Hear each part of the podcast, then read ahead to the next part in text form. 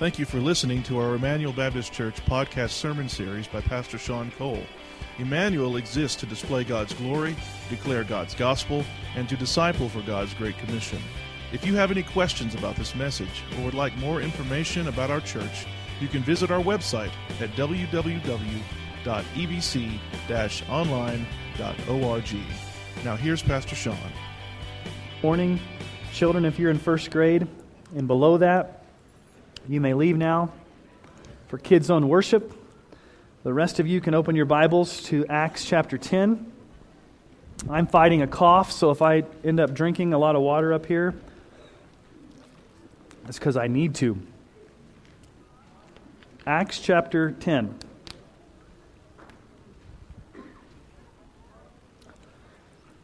When you think about the history of the United States, We've had a pretty dark history of racism, of racial segregation. Uh, we think about the horror of what slavery meant back in the 1800s. From about the end of the Civil War to roughly around the 1960s, America instituted what are called Jim Crow laws in the South. They were basically segregation laws where blacks could not vote, blacks could not have jobs, they could not ride in the front of the bus, they couldn't drink out of the same water fountains, they were um, segregated in schools in our own country. And it wasn't until 1955 when a national hero like Rosa Parks refused to give up her seat on the bus that sparked a national firestorm. And then we have heroes like Martin Luther King Jr., who was the consummate spokesman for the civil rights movement. Many of you may have seen the new George Lucas movie. I haven't seen it, Red Tails, about the first African American um, commanders in World War II from the Tuskegee Airmen who were able to fly in World War II. And you remember 1954 was the Brown versus the Board of Education we also know the Civil Rights Act of 1964 and the Voting Rights Act of 1965. And so, really, about six or seven years before I was born, African Americans in this country did not have the basic civil rights that most of us celebrate today.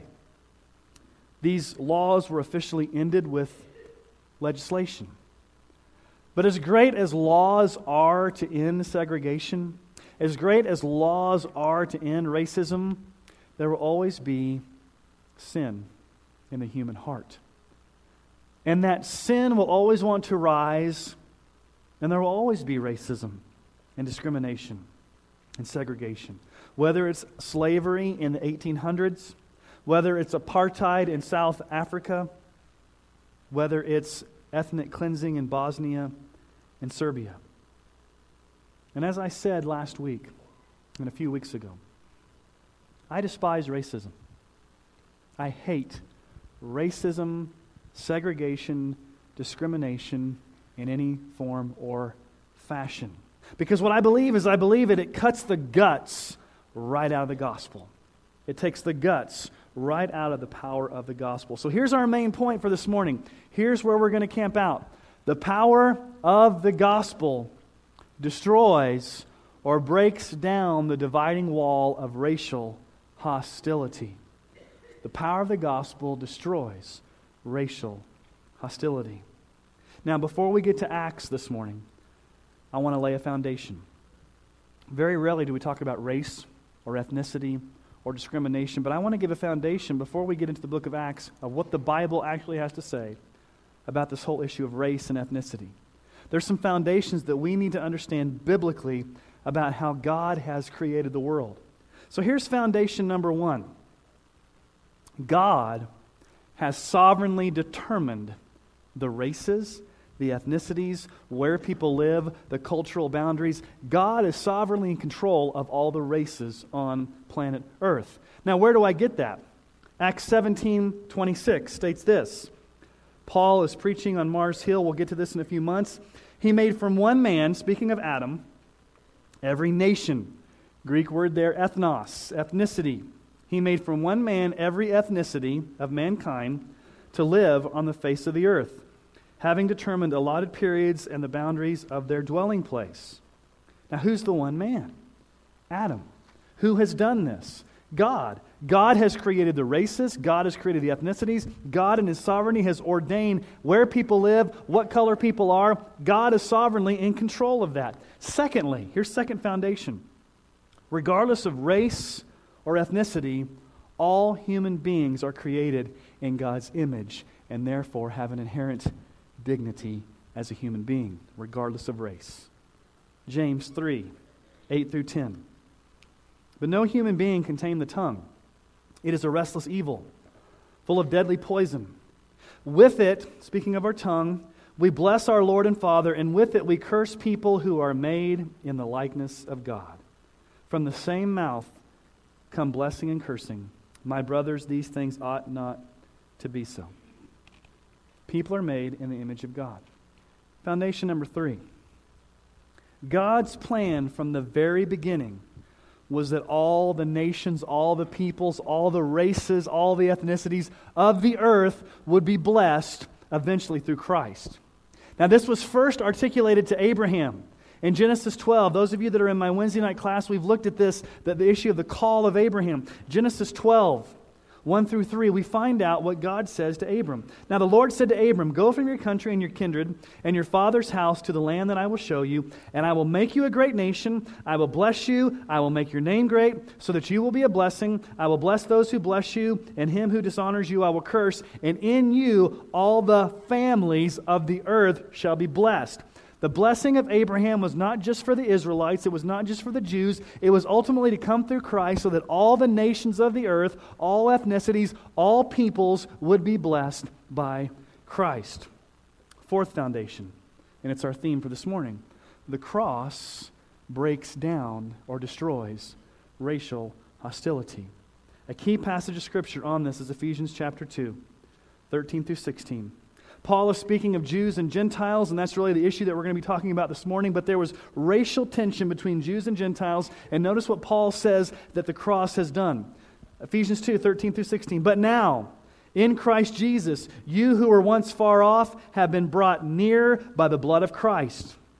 For he himself is our peace, who has made us both one and has broken down in his flesh the dividing wall of hostility by abolishing the law of commandments and ordinances that he might create in himself one new man in the place of two, so making peace, and might reconcile us both to God in one body through the cross, thereby killing the hostility. Paul says, through the cross, we've been brought near. We've been brought near to God in a personal relationship, but we've been brought near to each other. And so there should be no racism, no um, ethnocentrism, no discrimination, because the cross shatters that, because God says, I'm creating one new man. Jew and Gentile are coming together as one new man, one family.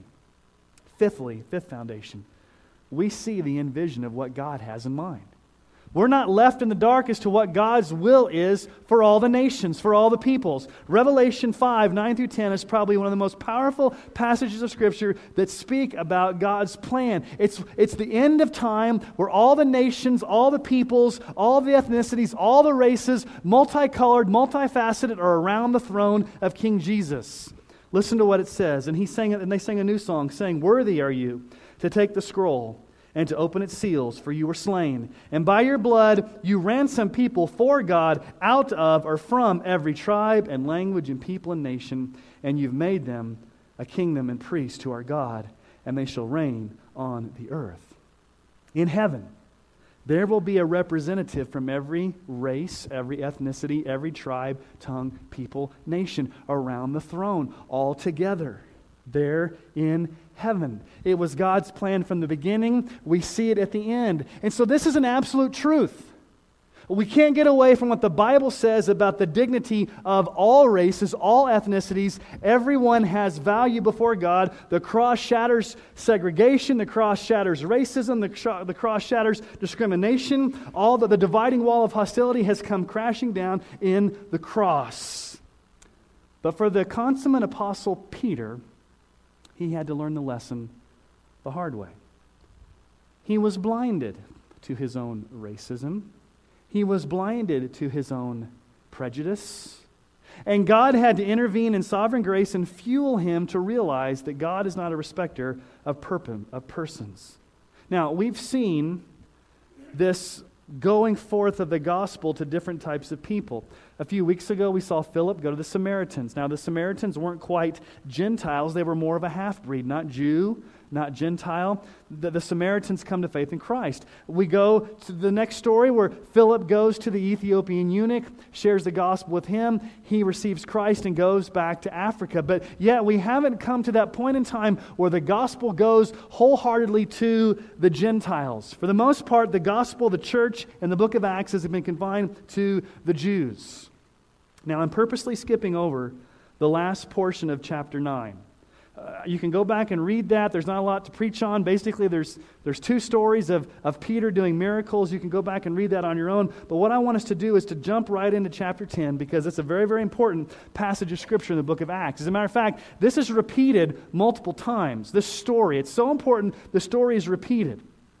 Acts chapter 10. Let's look at verses 1 through 8. Peter and Cornelius. At Caesarea, there was a man named Cornelius a centurion of what was known as the Italian cohort, a devout man who feared God with all his household, gave alms generously to the people, and prayed continually to God. About the ninth hour of the day, he saw clearly in a vision an angel of God come in and say to him, Cornelius. And he stared at him in terror and said, What is it, Lord? And he said to him, Your prayers and your alms have ascended as a memorial before God. And now send men to Joppa and bring one Simon who's called Peter. He is lodging with one Simon a tanner, whose house is by the seaside. When the angel who spoke to him had departed, he called two of his servants and a devout soldier from among those who attended him, and having related everything to them, he sent them to Joppa. Now, we're confronted here with the third conversion story in our book of Acts so far. Who's the first guy to get saved? The Ethiopian eunuch. Second guy, Saul of Tarsus. Now we've got Cornelius. Where is he? He's in Caesarea. Caesarea is a military town. The Roman garrison is there, the Roman occupation is there. It's a, it's a, it's a very large area, a military town. And Cornelius is a centurion. It means he's a military commander. He's a captain of about 100 soldiers. And what we find out from Cornelius is that he's a very moral and religious man. I mean, he goes to church. He gives money to the poor. He tries to raise his family doing the right thing. You would say that he would be the consummate, God fearing, church going man, but yet, what do we find out about Cornelius? He is not a Christian yet. He's not been saved by grace. And as I began to think about Cornelius, what I see in Cornelius is a picture of a lot of people in northeastern Colorado. You've got a lot of people living in our community, our conservative, rural, agricultural, God and country type community, where a lot of people think that they're good with God because they're religious, they go to church, they try to raise their family in church, they may try to do good. They're good, good country people in northeastern Colorado trying to do a lot of good religiously by trying to earn points with God by being good, but yet they don't have a relationship with Christ. They're not saved, they haven't been regenerated. It's a facade. You see, when it comes to true salvation, God gets past all the religion and He dives right into your heart and He causes your eyes to be open to your own personal sin.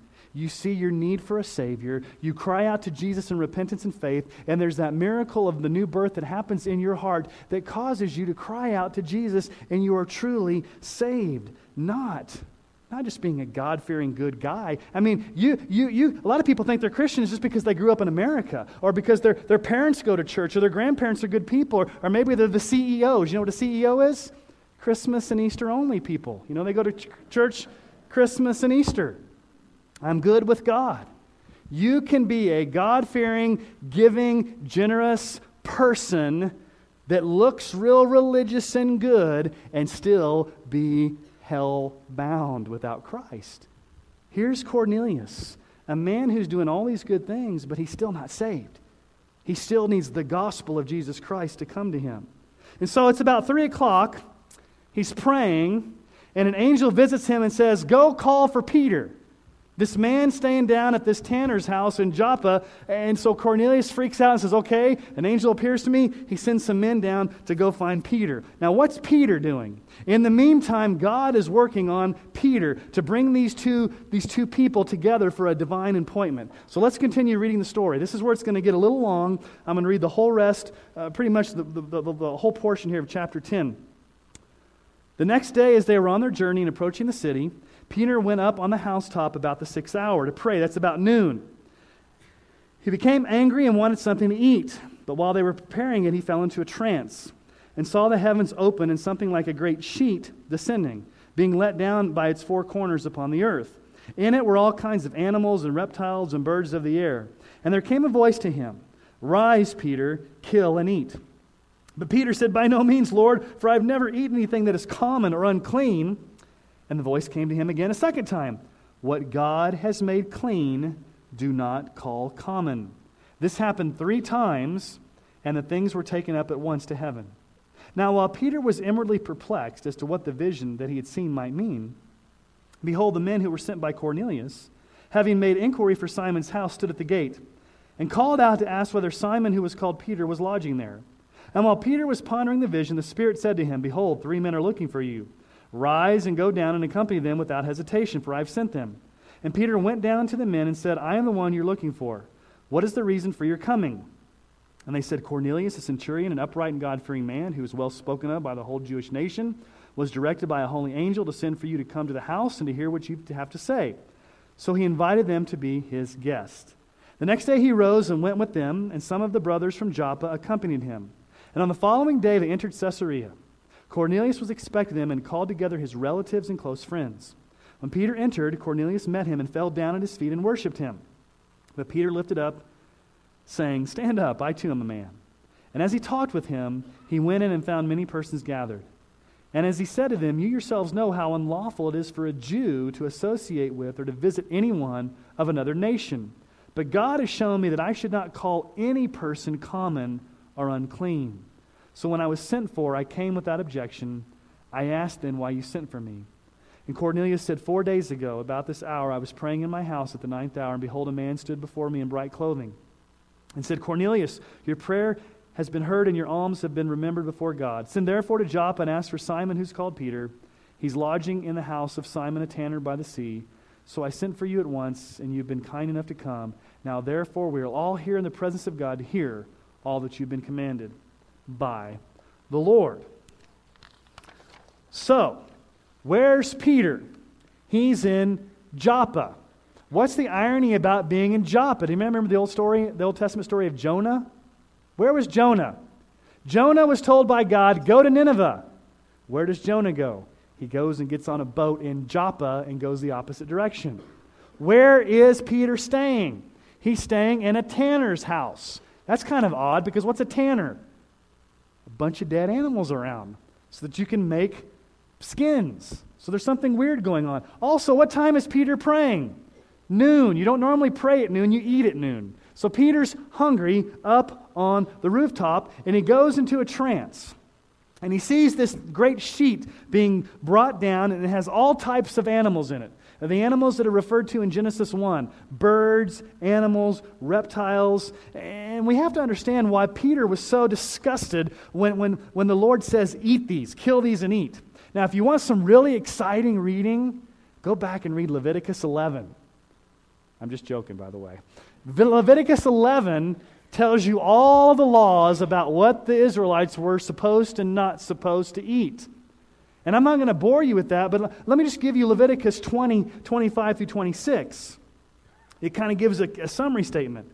In the Old Testament, God said, You shall therefore separate the clean beast from the unclean, and the unclean bird from the clean. You shall not make yourselves detestable by beast or by bird or by anything which which the ground crawls, which I have set apart for you to hold unclean. You shall be holy to me. For I am the Lord, and am holy, have separated you from the peoples that you should be mine. Old Testament, Peter knew his Bible. These are unclean animals. I, I shouldn't eat them. It's disgusting. It's gross. It's, it's going to defile me. And God has to get his attention how many times? Three. There's something with Peter and threes, right? Denied Jesus three times. Peter was reinstated three times by Jesus. And what does God say in verse 15? What God has made clean, do not call common. You see, this whole Old Testament system of clean and unclean animals was really a temporary issue. It was a temporary issue because here's the issue. In the Old Testament, God wanted his nation, the Israelite people, to be separate from all the other nations. And so he instituted ceremonial laws, he instituted ceremonial food and the types of things they should eat, things that are clean and unclean on the outside. But when Christ came, all that stuff was done away with. The temporary nature of clean and unclean has been away with. And so now the issue is not whether it's clean or, or unclean on the outside, the issue is the heart. What did Jesus say about the heart? He says we need to be cleansed from the inside through the power of the gospel. Jesus said in Mark 7 18 through 23, these are the words of Jesus. He's reinterpreting this whole clean and unclean issue. He said to them, Then you are also without understanding? Do you not see that whatever goes into a person from outside cannot defile him, since it enters not his heart, but his stomach, and is expelled? Thus he declared all foods clean. And he said, What comes out of a person is what defiles him. For from within, out of the heart of man, come evil thoughts, sexual immorality, theft, murder, adultery, coveting, wickedness, deceit, sensuality, envy, slander, pride, foolishness. All these evil things come from within, and they defile a person. What Peter comes face to face with is the issue is not whether I'm eating a clean or unclean food on the outside. The issue is, is my heart clean? Have we been cleansed from within by the power of the gospel? Because from the inside is what comes uh, the wickedness, Jesus says. And so God orchestrates this object lesson to show Peter that it's okay to go associate with the Gentiles. Look at verse 28. He says in verse 28, He said to them, You yourselves know how unlawful it is for a Jew to associate with or visit anyone from another nation. But God has shown me that I should not call any person common or unclean.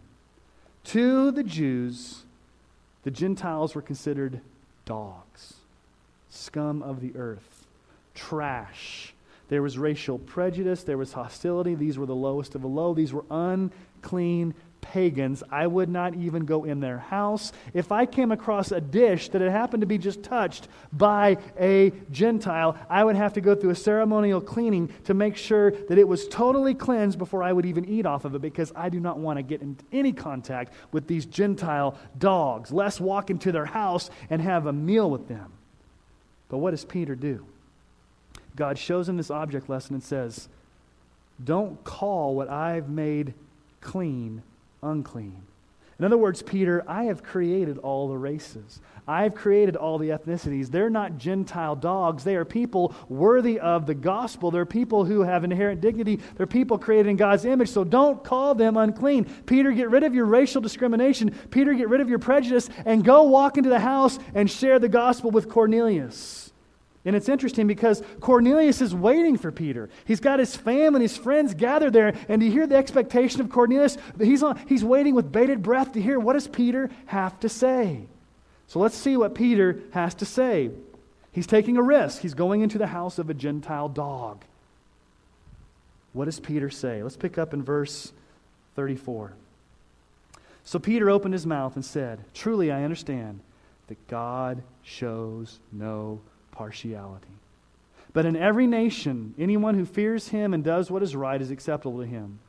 As for the word that he sent to Israel, preaching good news of peace through Jesus Christ, he is Lord of all. And you yourselves know what happened throughout all Judea, beginning from Galilee after the baptism that John proclaimed, how God anointed Jesus of Nazareth with his Holy Spirit and with power. He went about doing good and healing all who were oppressed by the devil, for God was with him. And we are witnesses of all that he did, both in the country of the Jews and in Jerusalem. They put him to death by hanging him on a tree, but God raised him on the third day and made him to appear not to all people, but to us who have been chosen by God as witnesses, who ate and drank with him after he rose from the dead. And he commanded us to preach to the people and to testify that he is the one appointed by God to be judge of the living and the dead. To him, all the prophets bear witness that everyone who believes in him receives forgiveness of sins through his name. Verse 34 is the crux of the issue. I understand that God shows no partiality. I've had to learn, Cornelius, through this object lesson of these sheets, that I've had some prejudice, that I believe that, that I can't go to the Gentiles. I can't associate with the Gentiles. I can't associate with someone that's a different race, different ethnicity than me. But I've seen that through the cross, that comes all shattering down. Listen to Deuteronomy 10, 17 through 19. Just unless you think this is a New Testament thing, listen to what God said in the Old Testament. For the Lord your God is a God of gods and Lord of lords, the great, the mighty, and the awesome God, who is not partial and takes no bribe. He executes justice for the fatherless and the widow and loves the sojourner, giving him food and clothing.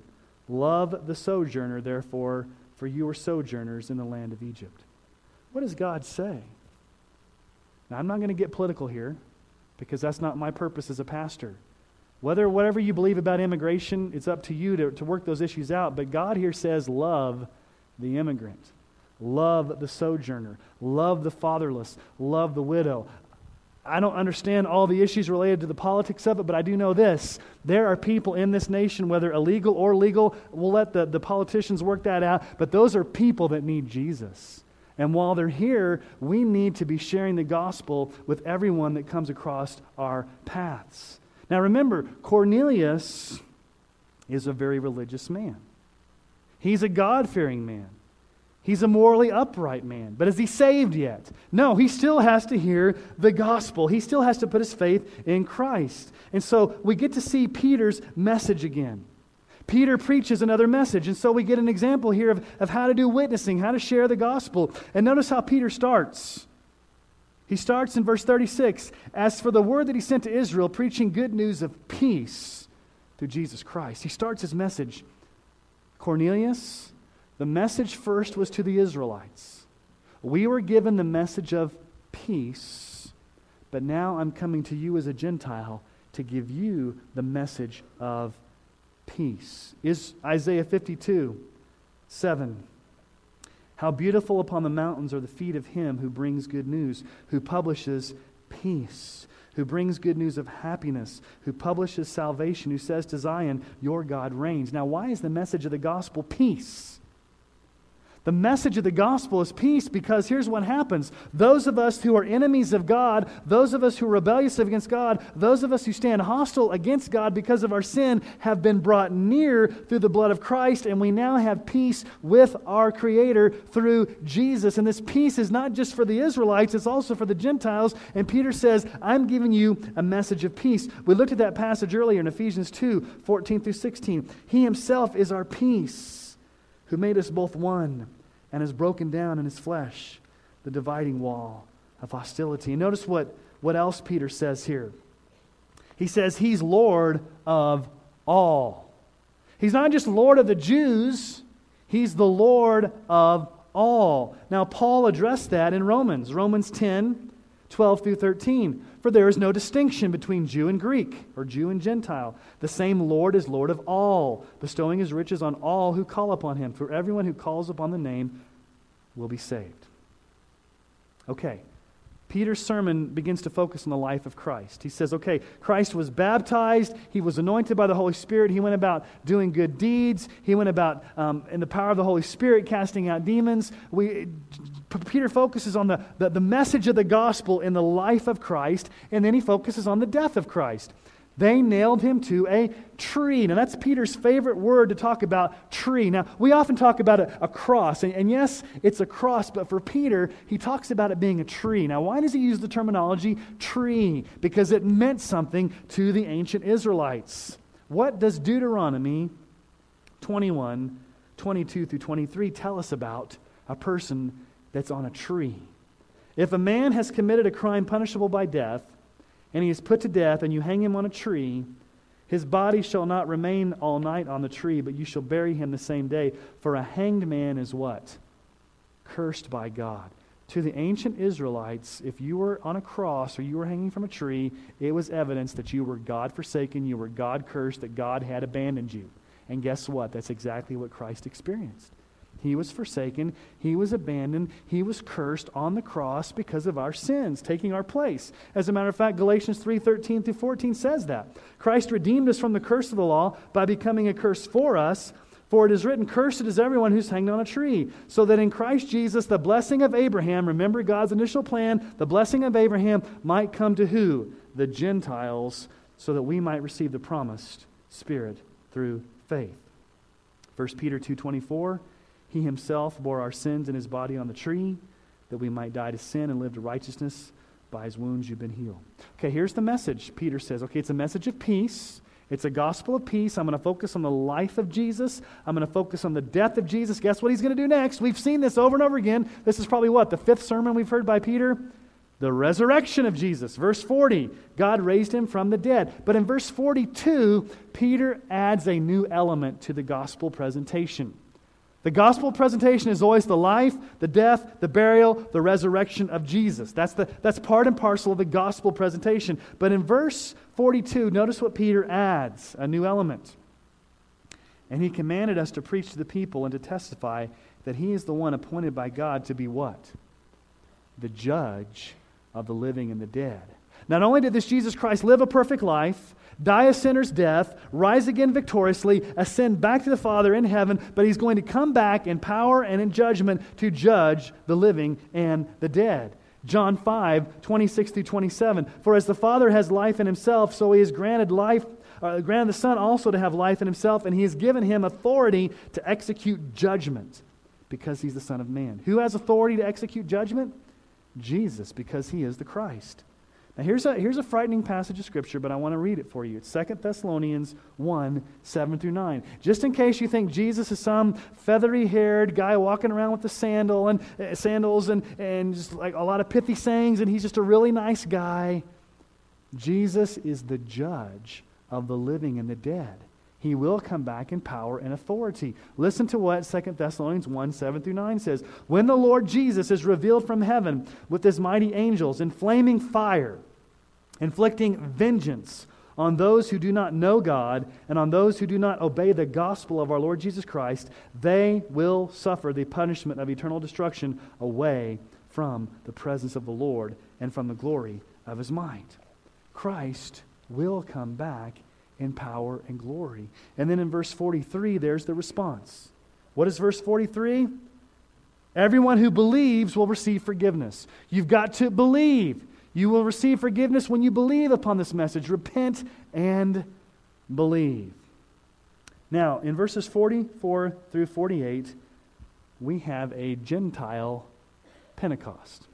Remember the first Pentecost? Who was there at the first Pentecost? It was Jews from all over the known world, but they were Jewish. And God came and they began to speak in different languages, speaking in tongues. It was a, a pouring out, and the Jewish people spread out. It had not come yet upon Gentiles. And so what we have here is a Gentile Pentecost because you now you have Jew and Gentile coming together. The first time a, a, Gentile family accepts the gospel, you have a little mini Pentecost going on again. So let's continue reading. While Peter was saying these things, the Holy Spirit fell on all who heard the word. And the believers from among the circumcised who had come with Peter were amazed because the gift of the Holy Spirit was poured out even on the Gentiles. I notice the way it says even. Like, I can't believe it would even be poured out on the Gentiles, the Holy Spirit. For they were hearing them speaking in tongues and extolling God. Then Peter declared, Can anyone withhold water for baptizing these people who have received the Holy Spirit just as we have? And he commanded them to be baptized in the name of Jesus Christ, and they asked him to remain for some days. Okay, are you ready for it again? Week after week after week after week. What happens after they believe? You say it with me. What does it say there in verse 47? Can anybody withhold water from? Say it with me. Come on now. Baptism, okay? Every week we're seeing it.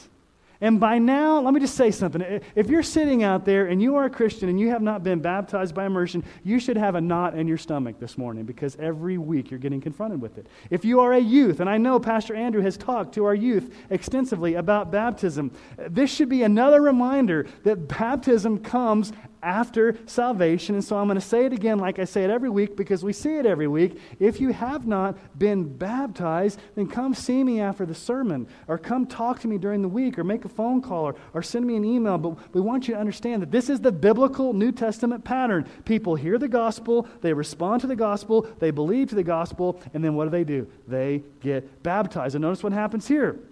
In verse 49, 48, he commanded them to be baptized in the name of Jesus. So his family was baptized. And notice what Peter did. He stayed there for some days. That was an issue for Peter. It was, it was enough for him just to enter the home of a Gentile. But what does he do? He stays there, which means what? He has to, how's he going to get food? He has to eat with them. He hangs out with them. Now, that was for their benefit because they're brand new Christians. He needs to disciple them, he needs to encourage them, he needs to gather them together, but it's also for his benefit to let this experience truly sink in that he's going to spend time with these Gentiles. Now, we look at the story and say, okay, I'm not going to have a white sheet come down and I'm not going to have all these animals and I'm not going to go into the house of a Gentile. What does this have to do with me? Let me suggest some practical implications of this issue related to racism, related to prejudice, related to this whole Jew Gentile thing coming together. First of all,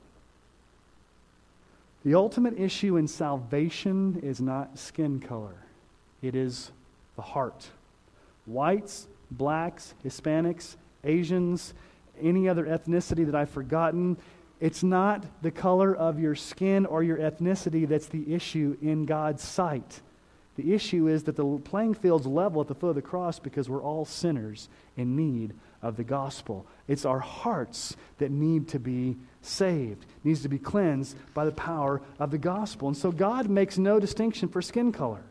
No, no one race gets a pass because of their color, and no one race gets looked over because of their color. Every race is equal at the foot of the cross. We're all sinners in need of salvation. And God's in mission, in vision, is that there would be representatives in heaven. Secondly, in our evangelism, we need to be very careful that we don't call sinners to adopt our man made spin on Christianity. You understand what I'm saying? Here's oftentimes what happens we go to a lost person and we say, okay, you need to get your hair cut. You need to listen to K Love or Air One or KTLF, whatever one. You've got to have the right Christian bumper sticker. You got to get your, you know, got to get rid of your tattoos. You got to get your whole life in order. And once everything is the way we want you to be, then you can hear the gospel. And what we've done is we basically said, well, you've got to line up to what our belief system is. Now, you know, we can talk about all those different issues at another time, but I want to make sure that we're presenting people the gospel first.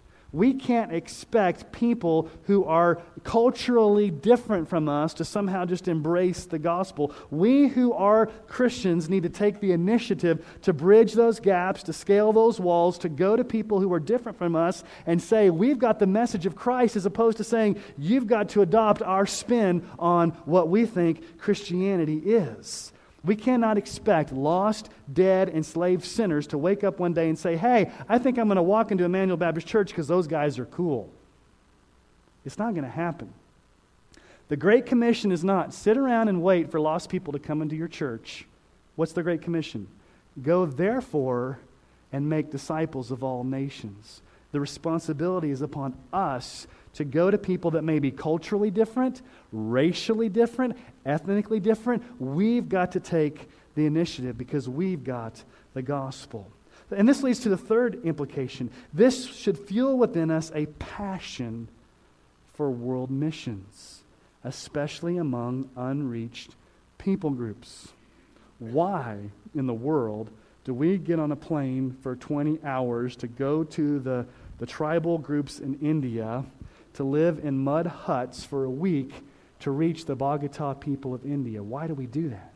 Why do we pray for Muslims? Why do we pray for those in Africa and Asia? Why do we even do world missions to people that are different from us? Because we believe that at the end of the day, Revelations 5 9 is the truth that there will be a representative from every tribe, tongue, nation, and people group. And here's the problem a lot of times in the past, how did Europe go about conquering the pagan, the heathen? It was through white imperial colonialism. And I'm ashamed of a lot of what was in the name of Christianity was done in centuries past. It was basically oppression and slavery and had nothing to do with the gospel. And so we're not going over as the, the enlightened white people to somehow get, get, get, get the, the heathens act together. No, we're going as one beggar to show another beggar where to find, find food, regardless of our skin color. But we should have a passion for world missions. Not this colonialism, not this idea that we're going to go over there and show them how it's done, but we're going to go over there with the love of Christ to encourage them and love them and show them that Jesus Christ is the only way of salvation. Number four, this should feel within us a priority to pray for our Hispanic church partnership. I don't know if you guys know we have a Hispanic church. Now, when I say Hispanic church, don't think about 50 people having a worship service. We're talking Oscar and Aurora de la Cruz, who come from Greeley every Tuesday night, and right now they're meeting with one couple. And it may be discouraging to think, well, why in the world is it just one couple? But let me tell you why it's encouraging. We've been praying for about a half a year now that God would raise up leaders among the Hispanic church. And I met with Oscar this past week, and he said, You know what? We really believe that this one couple may be the future pastor of this church. And we've got one on one, uninterrupted time to disciple and encourage and equip this young couple to be the pastor of the new church. Now, that is an amazing thing because we look at that and say, well, all these numbers aren't coming and there's not 50 or 100 people. Oscar and Aurora told me it took them seven years in Windsor before they got up to about 75 people. And they're committed to keep coming and encouraging. And we need to see that the Hispanic church is not just, that's the Hispanic church and we're the, the Anglo church. No, we're, we're both part of the body of Christ and we need to encourage the Hispanic church partnership. Fifthly, this should fuel within us the practice of celebrating racial and ethnic diversity in our congregation. We often don't celebrate that the racial and ethnic diversity. I'm thankful that we have, I look out here and I see all ethnicities, all colors, all races. I even see people from different countries and different ethnicities, and we all come together. And let me just say this when you walk through the doors of Emmanuel Baptist Church, all that stuff goes flying out the, out the window.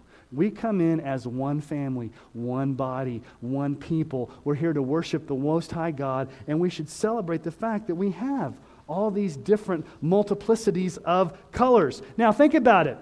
If heaven is going to be multicolored, multi ethnic, multiracial around the throne, don't you think we better start practicing it now?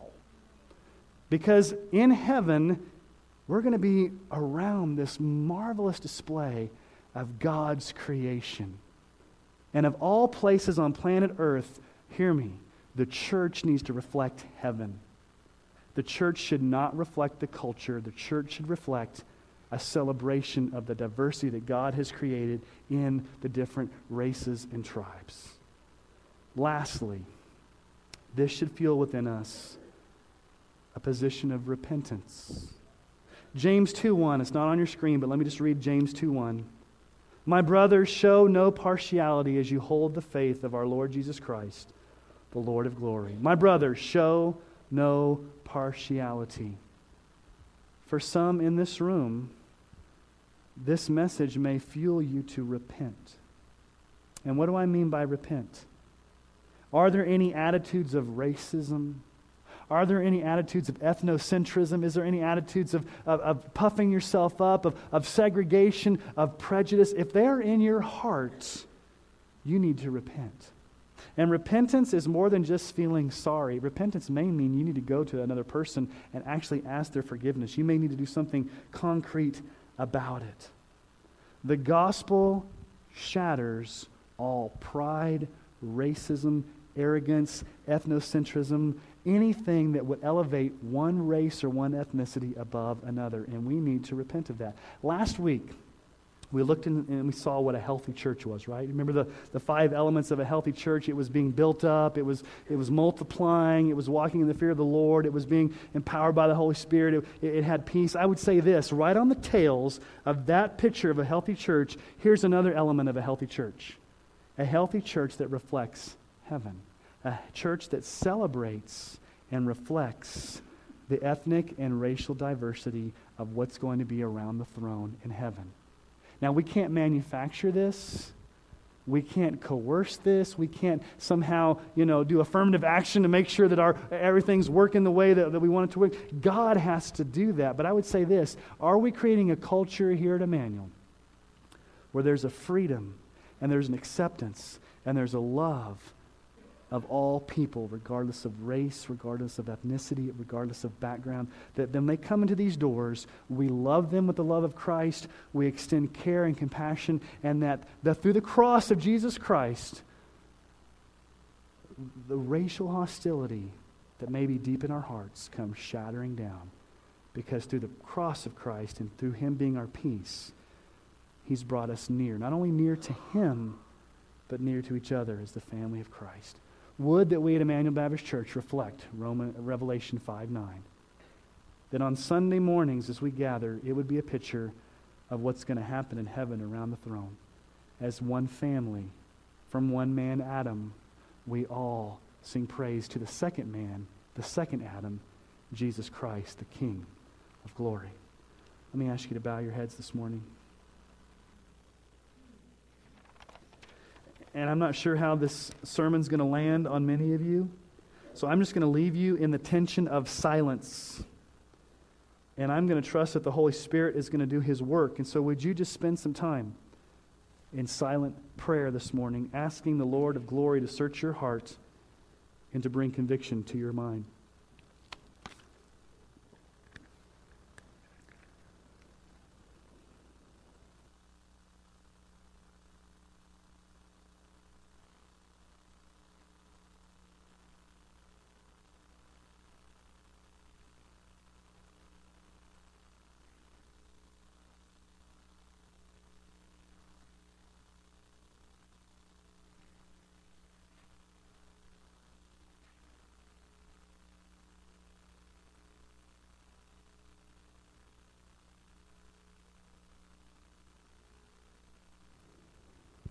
Father, as we come before you this morning and we're confronted with our own, maybe prejudices, our own sin in our own heart, I pray that you would lead us to repentance.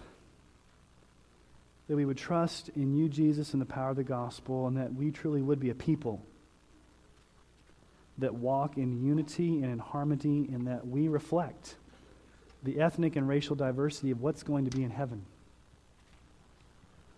I'm thankful, Lord, for how you've ordained the races and the nations and, Lord, how the world is today because of, it's not some accident. It's not some accident of evolution. It's because of your plan and purpose that the world is the way it is today.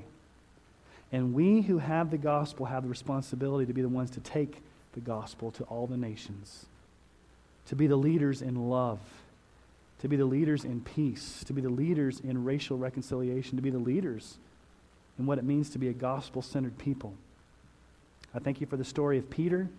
Lord, how you had to work in, in the Apostle Peter's own heart to see that you show no partiality and that we should call something that you've made clean, we should never call it unclean or common. Do a work deeply in our hearts, Lord, for your glory and your grace. We pray this in Jesus' name. Amen.